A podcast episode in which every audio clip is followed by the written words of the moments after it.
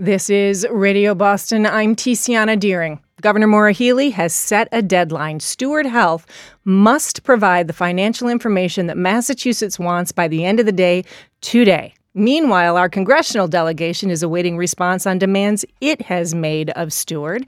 Congresswoman Ayanna Pressley, who represents parts of Boston, Cambridge, signed those letters and is also raising the alarm over the closings of pharmacies in her district. That's just the beginning of many things to talk about. The Congresswoman is with us. Congresswoman Pressley, welcome back to Radio Boston. Wonderful to be with you, Tiziana, always, and happy Black History Month. Thank you. Happy Black History Month to you, too. It's great to have you. Let's start in this healthcare space where there are some moves by large companies that can harm our most vulnerable here in the Commonwealth. I want to start with Steward. You heard the headline there. I'm going to jump right in with a little sound from uh, one of your colleagues in the delegation, uh, Stephen Lynch, uh, on a press conference on Steward Health uh, earlier this week. Uh, meanwhile, these nine hospitals are struggling, and the patients and the employees 16,000 employees are in a very precarious situation. So, together with the governor and uh, Kate Walsh, the health secretary here in Massachusetts, uh, we're trying to get information from Steward Healthcare to try to figure out a response here. One of the difficulties we have is they've expressed a willingness to exit. So, Congresswoman, I want to focus on this word get um, because so far that hasn't worked. Governor Healey has not expressed consequences if the if Steward doesn't comply today. Um, uh, I don't know what the status is of their response to the letters and the deadlines that our de- delegation sent, but is there a way at this point to compel? Can anybody make Steward deliver the transparency that it has not delivered yet? Is there anything our delegation can do? Well, I think every option has to be on the table, though I think it is shameful that it could come to potentially a situation where we'd have to subpoena this information. Uh, you know, the, the, the, wealth of our, our Commonwealth uh, begins with the health of our residents. And the closure of Steward Healthcare, this is a public health crisis for communities across the Commonwealth. It's going to threaten access to care for our most vulnerable, place undue burdens on our already struggling healthcare system. And honestly, Tiziana, it's really just a damning example of how private equity ownership and a for profit healthcare system damages our healthcare system and puts people's lives at risk. People's, the, the workforce, uh, their livelihoods are in limbo. Uh, the patients, their health is in limbo. And it's just really shameful. This Steward is putting profits over patients. So, and I have to tell you, you know, in that this is the, for my district, the Massachusetts 7th uh, Congressional, Carney Hospital in Dorchester, St. Elizabeth's and Brighton, these are both Steward facilities, and they serve primarily patients who rely on Mass Health or Medicare, so are most vulnerable.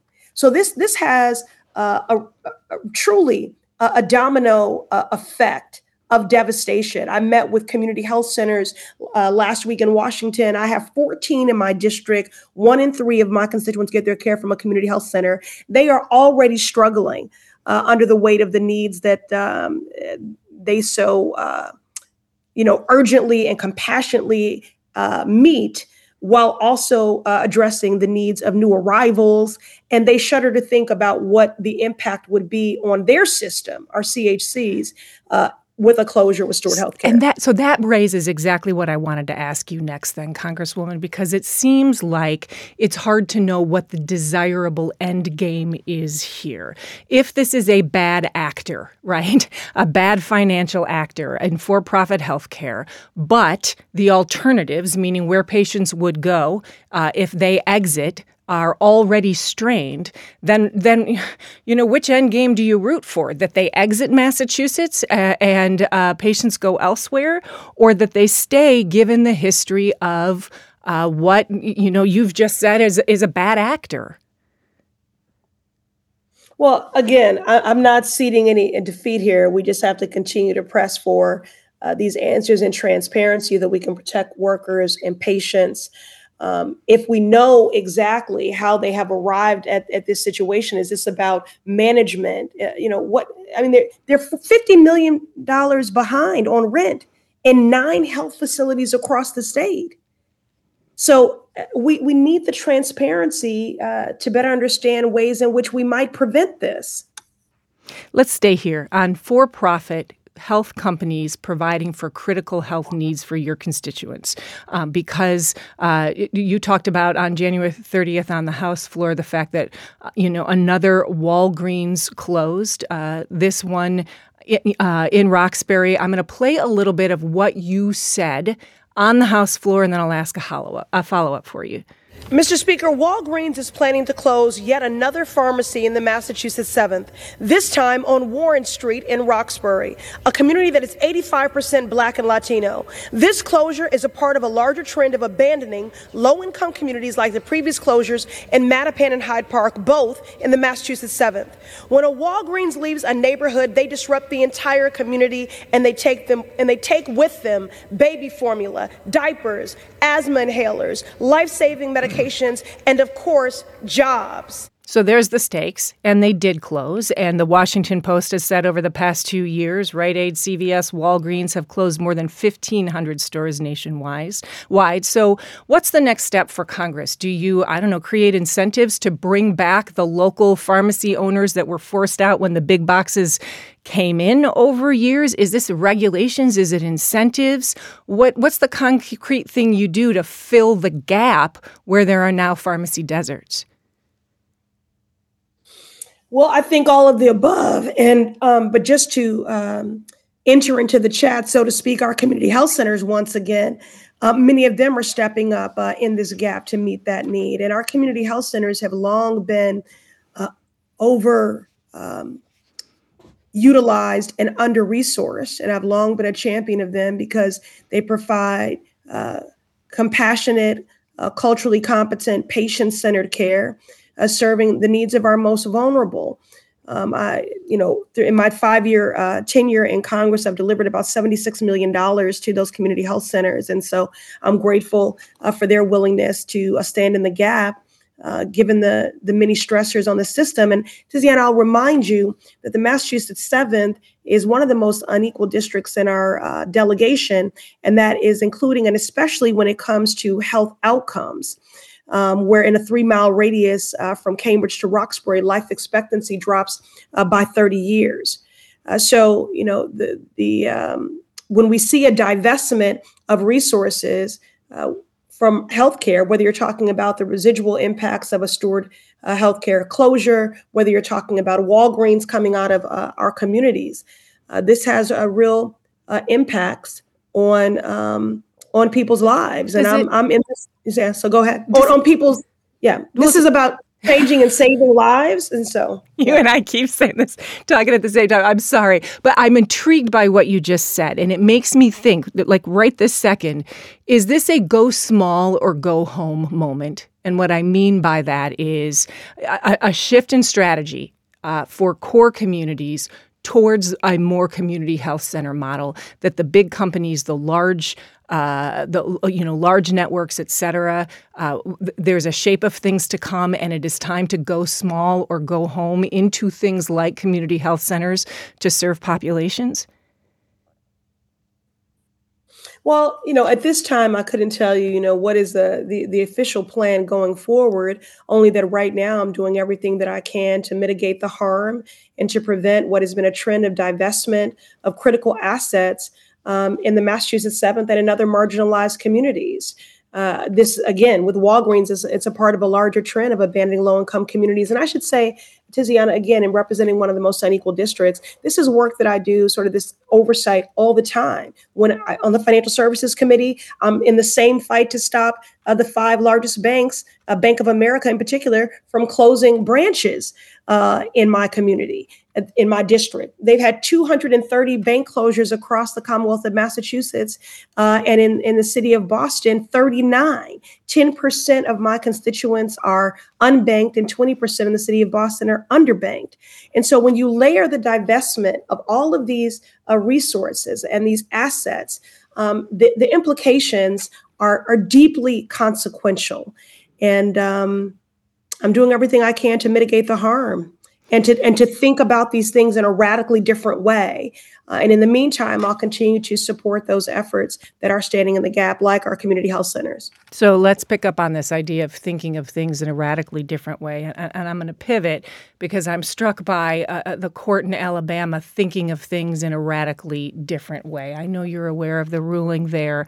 Um, on uh, in vitro fertilization and giving the status to embryos um, of life. Uh, and the much has been discussed in the last couple of days about the impact on people who want to use IVF in order to have children. Your colleague, Congresswoman Lori Trahan, described the decision as a gut punch to the political Massachusetts playbook, uh, saying, quote, the idea that a family who's gone through every possible option before finally turning to IVF, having that option ripped away from them is just a pain that I can't imagine, end quote.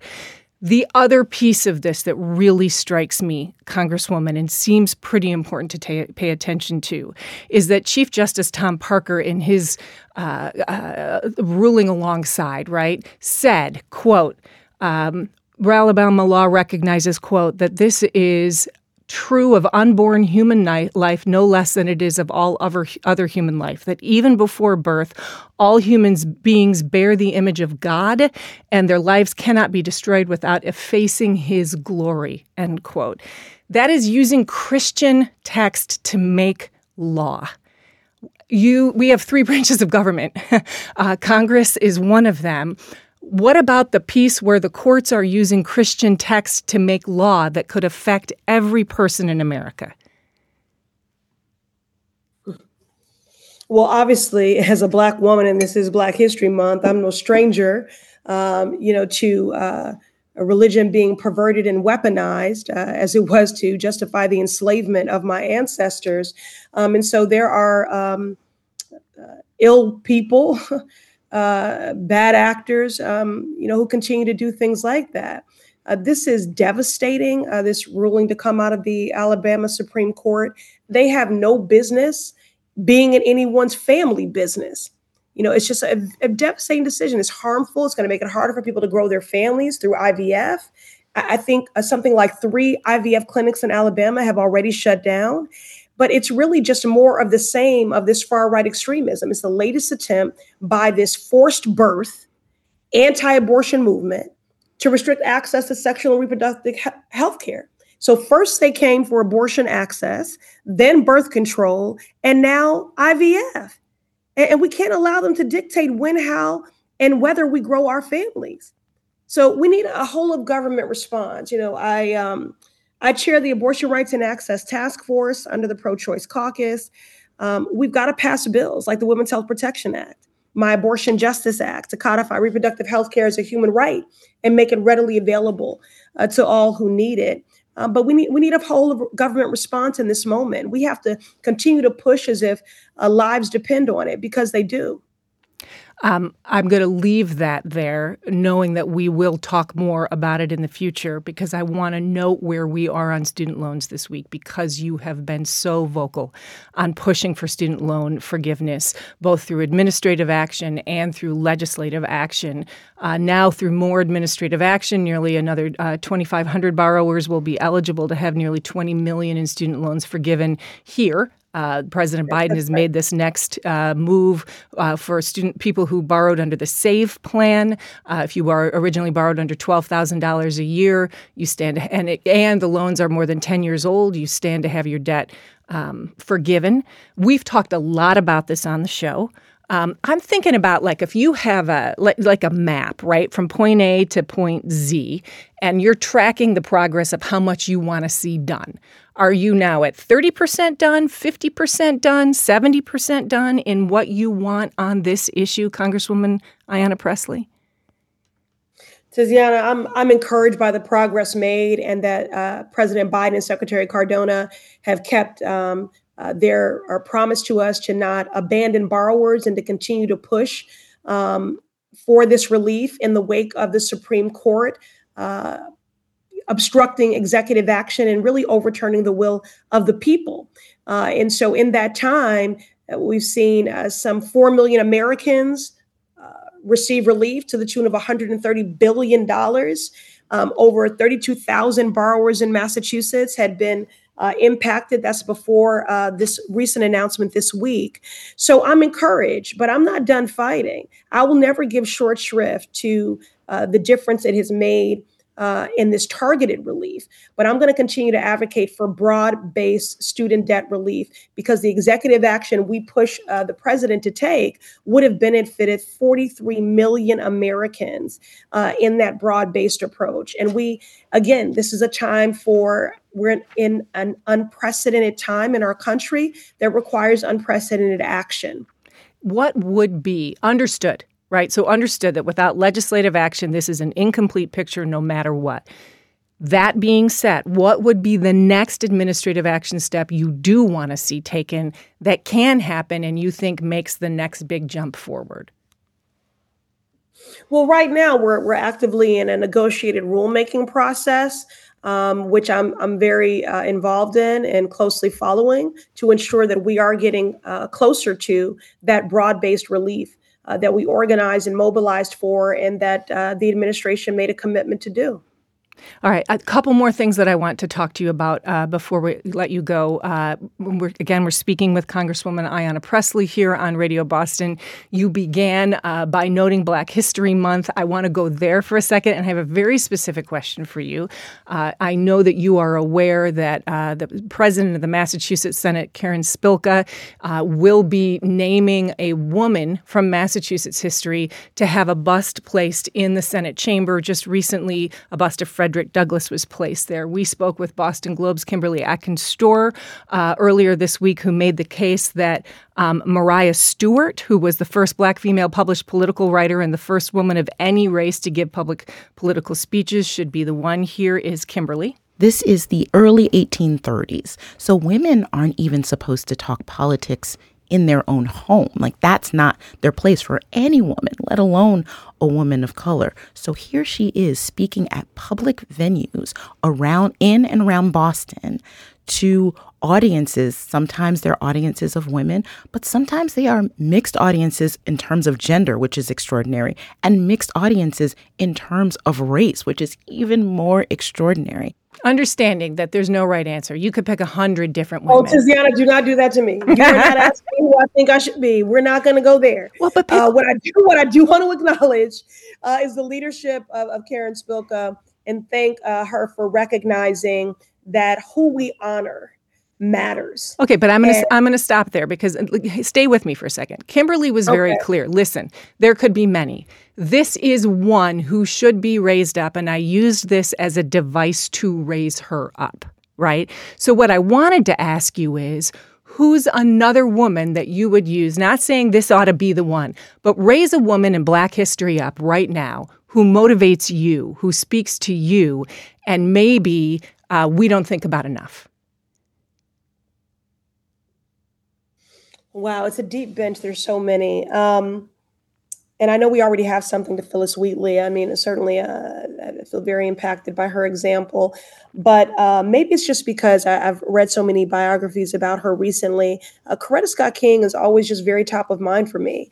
I think we've made, you know, a lot, a lot of strides in her starting to get her flowers and her just due.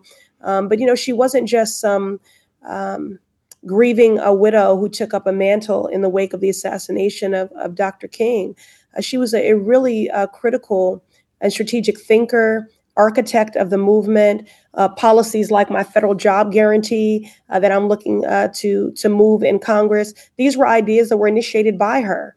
Um, she was the one that in, that encouraged uh, Dr. King to take a position against the Vietnam War, um, which was an incredibly unpopular position that he took. And so the work that I do every day of combating those three evils of poverty, racism, and militarism, uh, many of uh, of my tactics and, and my worldview has been directly shaped um, by the voice and the I- ideas of Coretta Scott King. Uh, I also wanted to share with you that last week I had the, the great privilege of spending time with the descendants of Ida B. Wells, of Booker T. Washington, of Rosa Parks, of, of Malcolm X, of Frederick Douglass. And it was the descendants of Frederick Douglass who shared with me just how much it meant to them that there was a bust about being uh, uh, put up or unveiled at the State House uh, the following day. uh, to honor Frederick Douglass. So again, who who we ma- who we honor uh, does matter, both for the purposes of preventing erasure. Uh, at a time when people seek to uh, deny the contributions of Black Americans to American history, uh, and who want to put forward a, a revisionist history, uh, and also in the wake of attacks on diversity, equity, and inclusion. Uh, so, who we honor matters. I appreciate you staying with me through the end of that because that was an answer worth waiting for. Thank you, Massachusetts. Massachusetts. I appreciate you, Congresswoman Ayanna Pressley. Great to have you. Represents the Seventh Congressional District. Have a good weekend. Thanks for being on Radio Boston. Take good care.